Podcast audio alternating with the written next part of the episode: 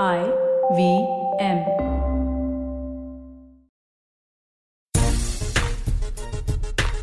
Good morning सलाम नमस्ते खेल नीति पर आपका स्वागत है। मैं हूँ राजीव मिश्रा। आईपीएल सीज़न पंद्रह में अब तक पाँच मुकाबले हो चुके हैं, यानी कि सभी की सभी दस टीमें मैदान पर उतर चुकी हैं और इन सभी दस टीमों ने अपनी अपनी ताकत और अपनी अपनी कमजोरियों का एहसास करा दिया है। आज हम पहले पाँच मुकाबलों का रिव्यू करेंगे और आपको बताएँगे कौन सी टीम सबसे ज़्यादा बेहतर बैलेंस के साथ मैदान पर उतरी है। हालाँकि अभी कुछ टीमों के विदेशी खिलाड़ी आना बाकी है, यानी कि ओवरसीज खिलाड़ियों का इंतज़ार है इन खिलाड़ियों को, लेकिन जो पहली झलक मिली है हमें क्रिकेट के मैदान पर, उस पहली झलक पे बात करेंगे। हमारे साथ अयाज मेमन सर है वरिष्ठ पत्रकार, इनसे हम बातचीत करेंगे, साथ ही राजकुमार शर्मा जी अब से कुछ ही देर में हमारे साथ जुड़ेंगे। और आज चर्चा इसलिए भी बहुत इंपॉर्टेंट है, बहुत ही गंभीर है, क्योंकि आईपीएल सीज़न पंद्रह के जो पहले पाँच मुकाबले हैं, उससे क्या हमें दिशा नज़र आ रही है, एक रास्ता नज़र आ रहा है, जो आईपीएल ट्रॉफी तक, यानी अपनी मंजिल तक पहुंचेगा। कौन सी टीम है जो इस रास्ते पर आगे बढ़ती नज़र आ रही है और कौन सी टीम है जो थोड़ा ठहराव के साथ आगे बढ़ेंगी? इन सभी मुद्दों पर बातचीत करेंगे। अया सर, गुड मॉर्निंग बहुत बहुत स्वागत है आपका खेल नीति के प्लेटफॉर्म पर। तमाम हमारे जो दर्शक हैं, व्यूवर्स हैं, उनका भी बहुत बहुत स्वागत है। और सवाल आया सर, जहन में यही आता है कि अभी तक जो हमने पाँच मुकाबले देखे यानी कि सभी की सभी दस टीमें मैदान पर उतर चुकी हैं अपने अपने एक मैच खेल चुके हैं वो। कैसे आप एसेस करते हैं पहले पाँच मैचों को? मेरे ख्याल से बहुत ही क्लोज मैचेस हुए हैं और खा, खासकर खासियत ये रही है रन चेस जिस तरह से किया है। आ, या रन सेट भी किया है। आ, कल हमने देखा राजस्थान बहुत ही ज़बरदस्त बैटिंग परफॉर्मेंस राजस्थान का था। आ, उससे पहले पंजाब ने जिस तरह से दो दो सौ से ज़्यादा रन चेस किए रॉयल चैलेंजर्स बैंगलोर के खिलाफ। के के आर ने चेन्नई को हराया। यानी बड़ी टीम है जो मुंबई इंडियंस हार गई दिल्ली से। बड़ी टीम जो है वो अपसेट हुई है और ज़्यादातर जो नज़र में आ रहा है अब तक के जो इम्पैक्ट प्लेयर हैं जिनको इम्पैक्ट के लिए लिया गया था वो उसी तरह खेल रहे हैं और परफॉर्म कर रहे हैं। और ये अच्छी बात है जो टीम क्योंकि ऑप्शन में ऐसा लग रहा था कि शायद कोई गलत चॉइसेस हो गई होगी या कोई अच्छे प्लेयर नहीं पिक किए होंगे। लेकिन अब तक ये समझ में आ रहा है जो जो पाँच पाँच मैचेस हुई और ये बहुत अर्ली स्टेजेस है। कि जो इम्पैक्ट प्लेयर्स माने जाते थे वो कुछ हद तक इम्पैक्ट कर रहे हैं और जो जो टीम्स सिर्फ़ अपने पुराने खिलाड़ियों पे या नए पुराने टेम्पलेट पे डिपेंड कर रही थी वहाँ पर उन्हें कुछ बदलाव लाना पड़ेगा। जी। अच्छा सर क्योंकि अभी जो पाँच मुकाबले हुए में सबसे कमज़ोर सनराइजर्स हैदराबाद नज़र आई, जिस तरह का उनका बैटिंग था, जिस तरह का बॉलिंग था। हर जैन तो कह रहे हैं कि सबसे वीक जो साइड है वो आईपीएल की इस सीज़न की एस आर नज़र आ रही है। ये उनका कहना है। उनके जहन में ये और भी तमाम कमेंट्स हम लेते चलेंगे।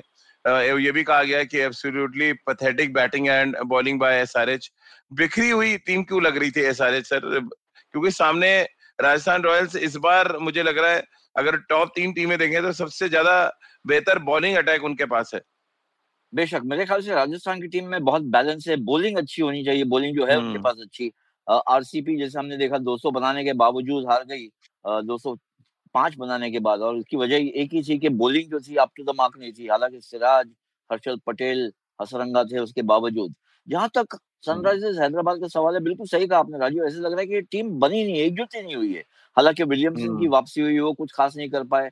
जिसपे बड़ा दावा लगाया था उन्होंने ऑक्शन में निकोलस पूरन वो तो ऐसा लग रहा था कि फ्रेंच क्रिकेट खेल रहे हैं टी ट्वेंटी क्रिकेट नहीं खेल रहे क्योंकि बल्ला गेंद से जो है वो लग ही नहीं रहा था बीट हो रहे थे लगातार और अगर हम्म। ऐसा ही सिलसिला चलता रहा तो बहुत ही मुश्किल हो जाएगा सनराइजर्स हैदराबाद को कंपटीशन में रहने के लिए एक ही मुझे लगता है कि एक इम्प्रेसिव अगर परफॉर्मेंस था वो कुछ हद तक उमरान मलिक की गेंदबाजी थी कि उन्होंने पेस पे कॉम्प्रोमाइज नहीं किया दो विकेट भी निकाले और अच्छी गेंदबाजी हम्म। की लेकिन अगर आपके पास सपाट पिचेस हो तो ऐसे बॉलर्स जो है वो रन रन के लिए भी मारे जाएँगे। तो मेरे मुझे लग रहा है कि सनराइजर्स हैदराबाद के लिए कुछ या तो नई तरकीब लानी पड़ेगी या प्लेयर्स को कुछ इस तरह से मोटिवेट करना। पड़ेगा कि बैटिंग और बॉलिंग दोनों में कम अज कम मेरे ख्याल से 50-60 परसेंट इम्प्रूवमेंट की गुंजाइश है। लेकिन आया सर अगर हम ओवरऑल जो पाँच दिन का हम एनालिसिस कर रहे हैं हर टीम का लगभग अब मेरे पास जो मैसेज आया है कि अगर हम पहले पाँच मैचों का एनालिसिस करें तो हर्ष जैन का कहना है कि हर आदमी के अपने अपने यहाँ पे पॉइंट्स हैं। कुछ लोग कह रहे हैं कि पंजाब सबसे स्ट्रॉन्ग टीम बन के आई है, कोई राजस्थान रॉयल्स कह रहा है। आपकी नज़र में कौन सी टीम सबसे स्ट्रॉन्ग लग रही है? अगर आप ये पहले तीन चार दिन का मैचेस देख थे इसका, इससे मैचेस पर तो मेरे ख्याल से जिस तरह से पंजाब ने रन चेस किया वो बताता है कि उनकी बैटिंग या टॉप ऑर्डर में बहुत दम है। और राजस्थान ने हम्म। भी जिस तरह से बैटिंग की उनके भी टॉप ऑर्डर अगर बटलर और सैमसन दोनों ही चलते हैं तो बहुत ही मज़बूत हो जाती है बैटिंग। ना बोले उनके पास हम्म। यशस्वी जायसवाल जैसे भी हिटर्स है। तो ये अब तक ऐसे लग रहा है कि बैटिंग में जिसका बल्ला चल रहा है जिस टीम का वो ऑन टॉप रही है। अब जैसे ही टूर्नामेंट आगे चलता है कुछ वेयर एंड टेयर होगी पिचेस में कुछ तरकीबें बदलेगी कुछ टैक्टिक्स बदलेगी जब गेंदबाज भी अगर इक्वेशन में आते हैं तब ये बैट्समैन किस तरह से कोप करते हैं ये असली जो टूर्नामेंट है मेरे ख्याल से तब से शुरू होगा। और मुझे लगता है कि ये आने वाले वीकेंड पे जो मैचेस होगी उसमें अपने को हमको एक क्लियर आइडिया मिलेगी कि कौन सी टीम जो है आगे निकल रही है। जैसे कि कल आप सनराइजर्स हैदराबाद की अगर देख लें अप्रोच तो जी। ना सिर्फ़ बहुत ज़्यादा रन दिए विकेट्स भी बहुत खोए और जब बैटिंग करने आए तो कोई नेट रन रेट बढ़ाने की कोशिश भी ज़्यादा नहीं थी इतने हम्म। लंबे टूर्नामेंट में नेट रन रेट बहुत ही मायने रखेगा। तो दोनों ही चीज़ मैच तो जीतना ही आपको अगर मैच जही नहीं जीत सकते हो तो नेट रन रेट पे एक नज़र रखना बहुत ही ज़रूरी है। कसार साहब का एक सवाल है राजकुमार सर हमारे साथ जुड़ गए हैं। राजकुमार सर गुड मॉर्निंग हम आज चर्चा कर रहे हैं पहले पाँच जो मैच हुए हैं अभी तक यानी कि दस की दस टीमें मैदान पे उतर चुकी हैं और हर टीमों हर टीम की अपनी ताकत और अपनी कमज़ोरी नज़र आई है। ऐसे में एक तो बड़े ढेर सारे सवाल आ रहे हैं। इसमें कसार साहब का एक सवाल है, वो ले लेते हैं आपसे पहले। राजकुमार सर, उनका कहना है कि पंजाब और राजस्थान रॉयल्स इस सीज़न में क्या तमाम बड़ी टीमों को सरप्राइज़ कर सकती हैं और प्लेऑफ के लिए वो क्वालिफाई कर सकती हैं? अरे, राजीव, बिल्कुल मैं कसाट साहब के साथ बिल्कुल सहमत हूँ और मेरा भी यही मानना है कि ये दोनों टीमें बहुत स्ट्रांग लग रही हैं इस बार। और जिस तरह की फॉर्मेशन है इन टीमों की तो मुझे लगता है कि काफ़ी इम्पैक्ट वाले प्लेयर हैं इनमें। इनमें हर टीम में, इन दोनों टीमों में कम से कम तीन से चार मैच विनर्स हैं जो अपने दम पर मैच जिता सकते हैं। और ये अ, काफ़ी अच्छा कॉम्बिनेशन लग रहा है दोनों टीमों का। तो मैं बिल्कुल सहमत हूँ साहब के साथ और बहुत मैं अप्रिशिएट करूँगा उनकी नॉलेज को कि उन्होंने ये एसेस करके ये दोनों टीमें बताई हैं जो किसी भी टीम को सरप्राइज़ कर सकती हैं और प्लेऑफ में अपनी जगह बना सकती हैं। क्योंकि बहुत फ्लैट ट्रैक्स में मुकाबले हो रहे हैं हया सर। अ, मेरे लिए तो राजस्थान रॉयल्स पहले पाँच मुकाबलों में सबसे बड़ी टीम इसलिए लग रही है कि पहले बैटिंग करके उन्होंने मैच जीता। इससे पहले जो चार मैचेस हुए थे सबने रन चेस करके जीता था। तो मेरे लिए राजस्थान रॉयल्स को एक एडेड पॉइंट मैं इसलिए दे रहा हूँ और दूसरा, जिस तरह की गेंदबाजी प्रसिद्ध कृष्णा ने और ट्रेंट बोल्ट ने की उन्होंने बहुत बड़ा फ़र्क डाल दिया पहले छह ओवर में। और यहाँ पर संजू सैमसन की तारीफ़ एज अ बैट्समैन तो आई है कप्तानी बहुत अच्छी की, उन्होंने दोनों ही गेंदबाजों को तीन तीन ओवर कराया, उनको लगा कि विकेट निकल रहे हैं तो प्रेशर बना के रखे। ये ये अच्छा साइन था एक राजस्थान रॉयल्स के लिए। जी हाँ बहुत और ये, ये, यहाँ पर एक्नॉलेज करना पड़ेगा फ्रेंचाइज को भी कि उन्होंने ज़िम्मेदारी दी है संजू सैमसन को। बहुत क्रिटिसिज्म होता है संजू के खिलाफ कि वो बैटिंग में विकेट फेंक के चले जाते हैं। कैप्टनसी में शायद इतने सीरियस नहीं है। पिछले साल ये क्रिटिसिज्म था लेकिन मुझे लगता है कि बहुत ही होनहार यंग प्लेयर है और जब उनका बल्ला चलता है तो उनसे बेहतर शायद शायद ही कोई मैच विनिंग बैट्समैन और ना बोले राजीव इस साल जो वर्ल्ड कप होगा टी ट्वेंटी का वो खेला जाएगा ऑस्ट्रेलिया में जहाँ बाउंस ज़्यादा है पिचेस में। और ऐसा बल्लेबाज जो कट अच्छा कर, करता है हुक और पुल अच्छा करता है उसकी बहुत ज़्यादा ज़रूरत होगी। जहाँ तक गेंदबाजी का सवाल है मैं एक और टीम की बात करूँगा वो है गुजरात टाइटंस। जिस तरह से मोहम्मद शमी ने वहाँ पर लखनऊ के खिलाफ गेंदबाजी की पहले स्पेल में तीन तीन विकेट्स निकाल लिए तो वहीं पर मैच एक तरह से जीत ली और उनके पास राशिद खान भी है। अगर शमी कंसिस्टेंट रहे पूरे सीज़न में राशिद तो हमेशा रहते ही है। तो ये टीम जो है काफ़ी मज़बूत नज़र आ रही है मुझे। बिल्कुल सनराइजर्स हैदराबाद जिस तरह से खेली है, उनको बहुत वीक टीम बताया जा रहा है राजकुमार सर। और खासतौर से केन विलियमसन जिस तरह कप्तानी कर रहे थे और जिस तरह से वो टीम को लेके चल रहे हैं, उस पर भी सवाल उठ रहे हैं। और जिस तरह की टीम कॉम्बिनेशन बनाया गया, ये क्या सिर्फ़ पार्टिसिपेट करने वाली टीम लग रही है? ये कंपटीशन देने वाली टीम कहीं से नहीं लगी है?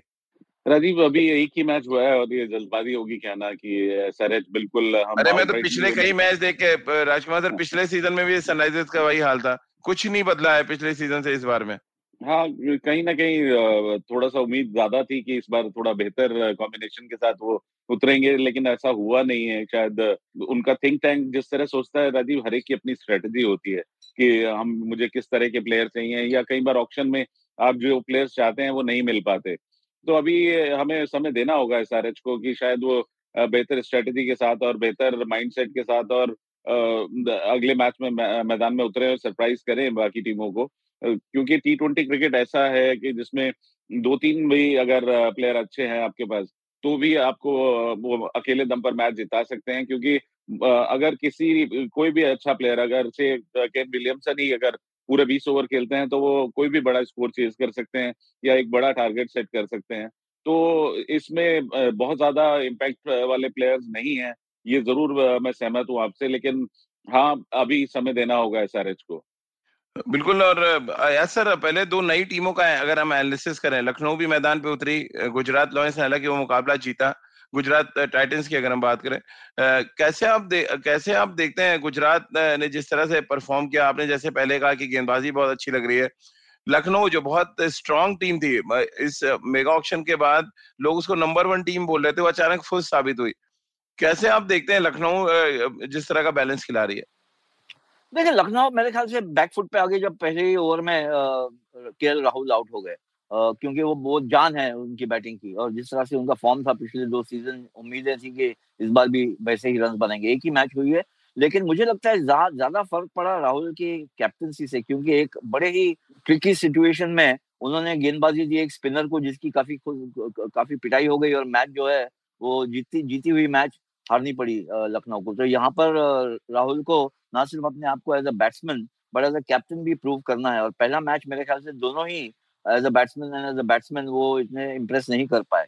जहाँ तक गुजरात का सवाल है मेरे ख्याल से हार्दिक पांड्या ने अच्छी खासी कैप्टनसी भी की बैटिंग भी अच्छी हाँ। की ओवर्स भी डाले सिलेक्टर्स जो है वो भले ही इतने कुछ विकेट्स विकेट्स नहीं लेकिन थोड़ा सा शार्पनेस अभी भी नहीं है गति थोड़ी सी कम है। आ, लेकिन एक अच्छी बात है कि एज एन ऑलराउंडर वो खेल रहे हैं अपने आप को पुश कर रहे हैं। और जहाँ तक मैंने कहा कि उनकी गेंदबाजी में अगर शमी और रशीद कंसिस्टेंटली चलते हैं तो ये मज़बूत टीम बन सकती है। और खास करके अगर Matthew, Wade, top of the order में अगर रन देते हैं तो बैटिंग भी मज़बूत हो सकती है अगर हार्दिक पांड्या रन देते रहे तो। बिल्कुल लखनऊ टीम की अगर हम बात करें आपने राजकुमार सर देखा होगा पहला मुकाबला। एक तो कप्तानी में बड़े ब्लंडर करते हैं के राहुल, उनको अगर हम फ्यूचर इंडियन कैप्टन के तौर पे प्रेजेंट करना चाहते हैं तो उनको अपनी कप्तानी में बहुत काम करना पड़ेगा। शमीरा जिन्होंने तीन ओवर में बाईस रन दिए, दो विकेट दिए थे, उनको आखिरी ओवर डलवाया नहीं उन्होंने। वो बहुत ज़्यादा चर्चा में था। फिर वो जिस तरह से अपने गेंदबाजों को मार्शल करते हैं, वो बड़ा रहता है। और सबसे इंपॉर्टेंट एक कप्तान का बॉडी लैंग्वेज है कि आप किस तरह के बॉडी लैंग्वेज के साथ जा रहे हैं मैदान पे। कैसे आप आप एसेस करते हैं लखनऊ, जो बहुत स्ट्रांग टीम मानी जा रही थी मेगा ऑक्शन के बाद सडनली वो ऐसा लग रहा है कि वो भी एस की तरह कहीं ना साबित हो, जो हर मैच आ रही देखिए, ऐसा नहीं है। मुझे लग रहा है अभी भी कि लखनऊ एक शानदार टीम है। अच्छा बहुत अच्छा कॉम्बिनेशन है उनका। पहला मैच हार गए हैं और कई बार ऐसा होता है राजीव की कप्तान जब खुद जल्दी आउट हो जाता है तो तो वो एक उसके दिमाग में चल रहा होता है कि मैं जल्दी आउट हो गया, मुझे कंट्रीब्यूट करना था। तो कहीं ना कहीं वो बॉडी लैंग्वेज शायद के राहुल का हमें देखने को मिला इस मैच में। लेकिन हाँ एक थिंकिंग क्रिकेटर है, बहुत शानदार बल्लेबाज हैं तो मुझे पूरा यकीन है कि वो वापसी ज़रूर करेंगे। और कप्तानी में थोड़ा सा ज़रूर उन्हें सीखने की ज़रूरत है। और ग्रेजुअली पहले भी उन्होंने पंजाब की कप्तानी की है। और उन्हें आइडिया है ऐसा नहीं है कि वो नए कप्तान हैं। तो मुझे लगता है कि with the time he will learn more और आने वाले समय में बेहतर प्रदर्शन होगा लखनऊ का। आया सर अभी तक तो, क्योंकि पाँच मैच हुए हैं। पाँच मैचों में दस टीमें मैदान पर दस कप्तान मैदान पर तीन कप्तानों की बात करें जिन्होंने अपने पहले पहले मैच में अच्छा किया आपकी नज़र में। देखिए मेरे ख्याल से श्रेयस अय्यर के के आर के लिए उनकी कैप्टनसी बहुत अच्छी थी। और परफॉर्मेंस भी टीम का अच्छा था। जिस तरह से उमेश यादव और अजिंक्य राय जो दोनों इंडिया रिजेक्ट है इंडियन टीम से बाहर है हम्म। दोनों वो दोनों ही ने अच्छा परफॉर्म किया। सुनील नारायण उनके ट्रंप कार्ड है। राजस्थान रॉयल्स के लिए मेरे ख्याल से संजू सैमसन ने इम्प्रेस किया और हम्म। मुझे लगता है Hardik Pandya as a captain मुझे इम्प्रेस किया है। हालाँकि दिल्ली ने भी बहुत बड़ी मैच जीती मुंबई को हराना आसान नहीं है। हम्म। लेकिन वहाँ आपको देना होगा क्रेडिट अक्षर पटेल को और उनके साथ जो बल्लेबाजी कर रहे कर रहे थे उन जो ललित यादव। मैच हाँ, ललित यादव ललित यादव वो दोनों ने मैच छीन लिया मुंबई से। लेकिन एज अ कैप्टन अगर मुझे तीन जो प्लेयर्स इंप्रेस किए वो हैं श्रेयस हार्दिक और संजू। बिल्कुल इन तीनों प्लेयरों ने कप्तानों ने इम्प्रेस किया। राजकुमार सर लेकिन मज़ेदार बात यह है कि पहले पाँच मैचों में ना तो रोहित शर्मा उस लिस्ट में है ना मैं ना ही जो भारतीय टीम के लिए एक और होनहार कप्तान माने जा रहे हैं ऋषभ पंत वो भी रेस में नहीं है। और जो तीन नाम दे रहे हैं यासर वाकई बड़े इंटरेस्टिंग नाम है हार्दिक पांड्या संजू सैमसन और श्रेयस अय्यर। दोनों ने अपनी टीम को बहुत अच्छे तरीके से मार्शल किया। हालाँकि बहुत इनी, अभी इनिशियल है टूर्नामेंट बट आपको झलक तो मिल ही जाती कि आप अपनी टीम को कैसे लेके आगे जा रहे हैं। बिल्कुल राजीव मैं बिल्कुल सहमत हूँ यहाँ अयाज भाई के साथ कि इन तीनों ने बहुत अच्छा बॉडी लैंग्वेज दिखाया है अच्छी इन्वॉल्वमेंट दिखाई है और मैं साथ साथ यहाँ पर कहूँगा मयंक अग्रवाल भी काफ़ी अच्छी कप्तानी करते हुए दिखे इन्वॉल्वमेंट उनका। भी काफ़ी अच्छा था तो ये अच्छे हैं यंगस्टर्स हैं काफ़ी होमवर्क करके मैदान में उतर रहे हैं और टी ट्वेंटी फॉर्मेट कई बार इतना क्रूअल है कि आप कुछ सोचते हैं और एक ओवर में ही आपको रन पड़ जाते हैं जैसे आरसीबी के खिलाफ हुआ कि अठारहवा ओवर में मोहम्मद सिराज 25 रन खा गए। तो उस तरह आपकी स्ट्रेटेजी कई बार खराब हो जाती है तो उसमें कप्तान बेबस हो जाता है कई बार। लेकिन हाँ ये अच्छे थिंकिंग क्रिकेटर हैं अच्छी बॉडी लैंग्वेज के साथ ये लोग कप्तानी कर रहे हम्म। हैं। तो अच्छा फ्यूचर है मैं कहूँगा कि भारतीय क्रिकेट का। तो चलिए आगे फ्यूचर पे बात करेंगे क्योंकि राजकुमार सर ने हिंट दे दिया है। तो फ्यूचर में कौन से यंगस्टर हैं जिन्होंने पहले पाँच में मैचों में इम्प्रेस किया? क्योंकि बहुत ढेर सारे डोमेस्टिक क्रिकेटर्स खेल रहे हैं। दस टीमें खेल रही हैं इस बार आईपीएल में। और ज़्यादातर यंग हमारे जो डोमेस्टिक क्रिकेट के सितारे हैं, वो खेलते नज़र आए। उनको कैसे हमारे क्रिकेट एक्सपर्ट्स रेट करते हैं, उस पर आगे बातचीत करेंगे। फ़िलहाल एक छोटा सा ब्रेक लेते हैं।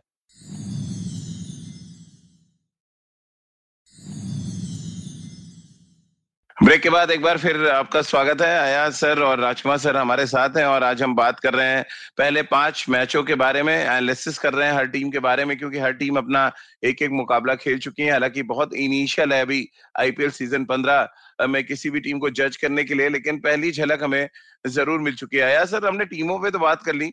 कई ऐसे यंगस्टर्स हैं उनका नाम आ रहा है, बड़ी तेज़ी के साथ हमारे एक व्यूवर है, उनका कहना है कि क्या तिलक वर्मा, आयुष बदूनी और मनोहर जैसे खिलाड़ी इंडिया के लिए आगे खेल सकते हैं जिन्होंने बड़ा इम्प्रेसिव स्टार्ट किया आईपीएल सीज़न पंद्रह में।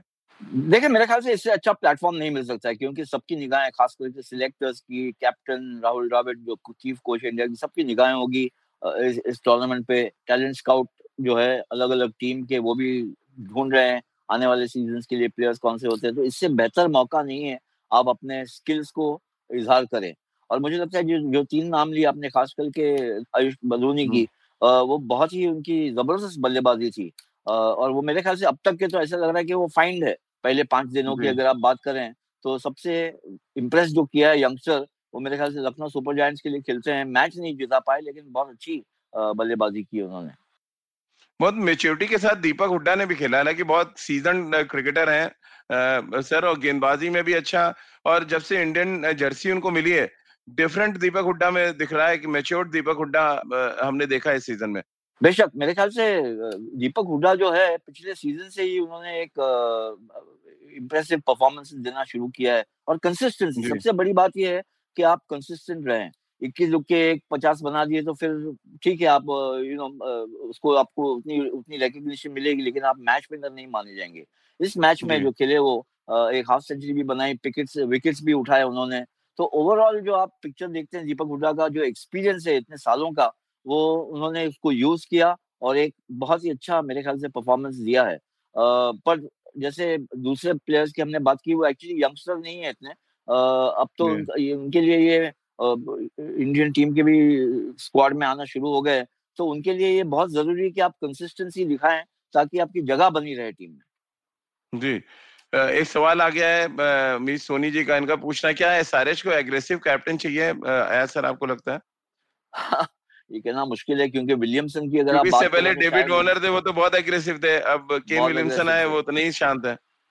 मेरे ख्याल से कई एक एक तरह से ऐसा लग रहा है कि कोई खड्डे में गिर गई है सारे पिछले हाँ, साल जो कंट्रोवर्सीज हाँ। हुई डेविड वॉर्नर को लेके कैप्टनसी की यहाँ से वहाँ बदला हुआ उसका। विलियमसन खुद जो है कंसिस्टेंटली इतना खेल नहीं रही है ना ना वो न्यूजीलैंड के लिए इतना खेले हैं तो। अगर आप इंजरीज उनको काफ़ी हुई है और जो उनके जो उन, मेरे ख्याल से एक जो फ्लो था एस आर एच का दो या तीन सीज़न पहले जो मैदान पर उतरते थे एक लगता था कि फाइटिंग यूनिट है वो नज़र नहीं आ रहा है अब उन्होंने जो प्लेयर्स। रिटेन भी किए हैं अब्दुल समद उमरान मलिक बहुत यंग यंग प्लेयर्स हैं और पूरा टूर्नामेंट उनके कंधों पर जीतने की कोशिश करना वो भी मेरे ख्याल से इतना रियलिस्टिक नहीं है। और सब। पूरा बहुत ज़बरदस्त दावा लगाया उन्होंने निकलिस पूरन पर। अगर पूरन चलते हैं तो नो डाउट वो मैच विनिंग बैट्समैन है लेकिन पिछले दो तीन साल। हमने देखा है खास करके आईपीएल में बहुत ही ज़्यादा इनकंसिस्टेंट रहे हैं। तो अनलेस अगर उनका परफॉर्मेंस सुधरा तो फिर ठीक है वरना मुझे लगता है कि टीम फंसी हुई है बुरी तरह से बैटिंग में। बिल्कुल। अया सर एक बल्लेबाज का ज़िक्र नहीं बहुत छोटी सी पारी उन्होंने खेली मुंबई इंडियंस के लिए। तिलक वर्मा अब जिस अप्रोच के साथ वो बैटिंग करने आए जो उनका शॉर्ट सिलेक्शन था वो बहुत ही कम से कम बींग लेफ़्ट हैंडर मुझे बहुत इंप्रेस कर गया। और मैं चाहता हूँ कि उनको थोड़ी ज़्यादा गेंदें मिले और वो हम देख पाए कि उनका और रेंज कितना है। क्योंकि मुझे बहुत ही प्रॉमिसिंग बैट्समैन लगे। आप कैसे देखते हैं उनकी वो छोटी सत्ताईस अट्ठाईस रन की पारी जो खेली उन्होंने? बेशक मेरे ख्याल से बहुत ही इम्प्रेसिव एक कैमियो परफॉर्मेंस था लेकिन हाँ। ये है ये है कि आप उनसे निगाहें नहीं हटा सकते थे जिस तरह से वो बैटिंग कर रहे थे। तो ये बताता है कि हम्म। उनमें बहुत ही ज़बरदस्त पोटेंशियल है। अब ये है देखें इंडिया में क्योंकि आईपीएल है फ़र्स्ट क्लास क्रिकेट है यंगस्टर्स जो आ रहे हैं उनको बहुत कुछ देखने मिल रहा है बहुत अर्ली सीखने मिल रहा है और हर कोई अब जानता है कि अगर मुझे आगे बढ़ना है तो मैच विनिंग इम्पैक्ट करना होगा। आप सत्तर अस्सी बनाए और मैच नहीं जिता पाए तो उसके कोई मायने नहीं रहते। हैं आजकल हर टीम जो है आईपीएल में हो या India world T twenty squad में जाना हो आपको या किसी भी ओडीआई में जाना है टेस्ट में जाना है प्लेयर्स कैप्टन सिलेक्टर्स और कोच ये चाहते हैं कि आप भले ही पचास रन बनाए चालीस अड़तालीस बनाए टेस्ट मैच में उसका इम्पैक्ट क्या है अल्टीमेट नतीजे पे? और अगर वो आप मैच जिता सकते हैं तो फिर आप आपकी जगह बनती है। पर लेकिन अगर आप कंसिस्टेंसी नहीं दिखाते हैं मैच जिताने की तो फिर बहुत से कॉम्पिटिटर्स है आपके लिए। एक जगह के लिए चार चार पाँच पाँच प्लेयर्स है तो उनके पास उनके आगे बढ़ना इतना ईजी नहीं है। पहले पाँच मैचों में ढेर सारे यंगस्टर्स को मौका मिला। क्या आपको लगता है आयुष बदूनी हो, मनोहर ने जिस तरह से बैटिंग की तिलक वर्मा ने जिस तरह का स्टार्ट दिया, ये यंगस्टर्स आगे आने वाले टाइम में चमक सकते हैं और बड़ा प्रॉमिस है इनके अंदर जिस तरह से आपने देखा होगा। बहुत शानदार प्रदर्शन रहा है बदोनी का खासकर मैं कहूँगा बहुत ही ब्रिलियंट बल्लेबाजी की उन्होंने। साथ साथ उनके मैं एक और नाम लेना चाहूँगा अनुज रावत का। जिस तरह उन्होंने स्टार्ट किया है आरसीबी के लिए, वो बहुत ही ब्रिलियंट था और बहुत पॉजिटिव बल्लेबाजी कर रहे थे वो भी। तो ये तीन चार अभी हमने यंगस्टर्स देखे हैं जो बहुत अच्छा जिनका फ्यूचर है और अगर कंसिस्टेंटली वो परफॉर्म करेंगे तो वो ज़रूर आगे आने वाले समय में अपना दावा पेश कर सकते हैं। और बल्लेबाजी में खासकर अगर हम देखें तो ये यंगस्टर्स काफ़ी अच्छा कर रहे हैं। अभी हम्म। गेंदबाजी में मुझे कोई ऐसा यंगस्टर नहीं नज़र आया जो कि बहुत एक्स्ट्रॉर्डनरी परफॉर्म कर रहा हो। लेकिन गेंदबाजी में कल रिकॉर्ड तो बनाई दिया। उरमान मलिक ने राजकुमार सर 150 प्लस उन्होंने की स्पीड से गेंदबाजी की है। इस तरह के तेज गेंदबाजों को आप हैंडल कैसे करते हैं? ये बड़ा इंपॉर्टेंट हो जाता है बीइंग अ कैप्टन या बीइंग अ टीम मैनेजमेंट। कैसे आप देखें ना इस तरह के रॉ पेस को? बहुत अच्छी बात है राजीव ऐसा पेस मिलना भी बहुत मुश्किल होता है और वो एक बहुत अच्छा फ्यूचर है वो उन, अब उनको कैसे हम्म। आप संभालते हैं कैसे आप उनको ट्रीट करते हैं आगे आने वाले समय में वो बहुत इंपॉर्टेंट होगा क्योंकि ग्रूमिंग की बहुत ज़रूरत है और ऐसे प्लेयर्स को मेरा मानना है कि एनसीए में भेज देना चाहिए और वहाँ पे उनको ग्रूम किया जाए क्योंकि 150 की स्पीड वाले बॉलर्स बहुत मुश्किल से और बहुत कम ही मिलते हैं और स्पेशली हम्म। इंडिया में अगर आप देखें तो बहुत समय बाद ऐसा कोई बॉलर आया है जो 150 डालता हो दो इंडिया के पास अच्छी पेस बैटरी हो गई है अभी पिछले तीन चार साल से जहाँ पे सब लोग 140 प्लस डाल रहे हैं लेकिन एक यंगस्टर अगर 150 डाल रहा है तो अगर उस पर और काम किया जाएगा तो वो और तेज भी हो सकता है और बेहतर हम्म। गेंदबाजी वो करेगा तो ज़रूरत है ऐसे प्लेयर को संभाल के रखने की और मेरा मानना है कि एनसीए शायद सबसे अच्छी जगह है ऐसे प्लेयर के लिए बिल्कुल और उरमान मलिक के साथ साथ मेरे लिए हाँ, आया सर आप बात अपनी पूरी कीजिएगा मैं उसी में एड ऑन कर रहा हूँ कि तेज गेंदबाजों ने जिस तरह से पहले पाँच मैच में किया प्रसिद्ध कृष्णा का जो स्पेल कल मैंने देखा, इतना हॉस्टाइल स्पेल इतना तेज और सी मूवमेंट के, और कमाल का उनका बॉलिंग एक्शन है रनअप है। क्या, इस तरह के गेंदबाज आपको एक एक तरह से कहा जाए, अपना दावा पेश कर रहे हैं बार बार कि आप हमें कंसिस्टेंट इंडियन टीम में खिलाएँ, प्रसिद्ध कृष्णा हो या उरमान मलिक तो चलिए अभी रॉ पेस है। कैसे आप देखते हैं हमारे पेस बॉलर्स को? कुछ की पिटाई हुई है पहले पाँच मैचों में, कुछ ने बहुत ही तगड़ी गेंदबाजी कर दी ये दो आपने जो नाम लिए प्रसिद्ध कृष्णा और उमरान मलिक दोनों ही बहुत ही होनहार है। प्रसिद्ध कृष्णा तो हमने देखा इंडियन टीम के लिए भी खेले हुए हैं। कद का बहुत अच्छा इस्तेमाल करते हैं टॉल है। स्विंग कराते हैं गेंद को और शॉर्ट बॉल भी बहुत अच्छी डालते हैं। और उमरान मलिक के पास पेस है। कुछ हद तक मुझे ये रिमाइंड करते हैं पाकिस्तान के नए गेंदबाज नसीम शाह जिस तरह से वो गेंदबाजी करते हैं। हालाँकि नसीम शाह जो है वो स्विंग ज़्यादा करवाते हैं रिवर्स स्विंग भी करते हैं। लेकिन उमरान के पास पेस है। और मेरी बात हो रही थी रवि शास्त्री की क्योंकि उमरान मलिक जो है जब वर्ल्ड टी ट्वेंटी हुई थी दुबई में या यूएई में वहाँ पर वो एज अ नेट बॉलर चुने गए थे। और शास्त्री का बोलना था कि सब बल्लेबाजों को उन्होंने बैकफुट पे रखा था। इतना इतना उनका पेस था।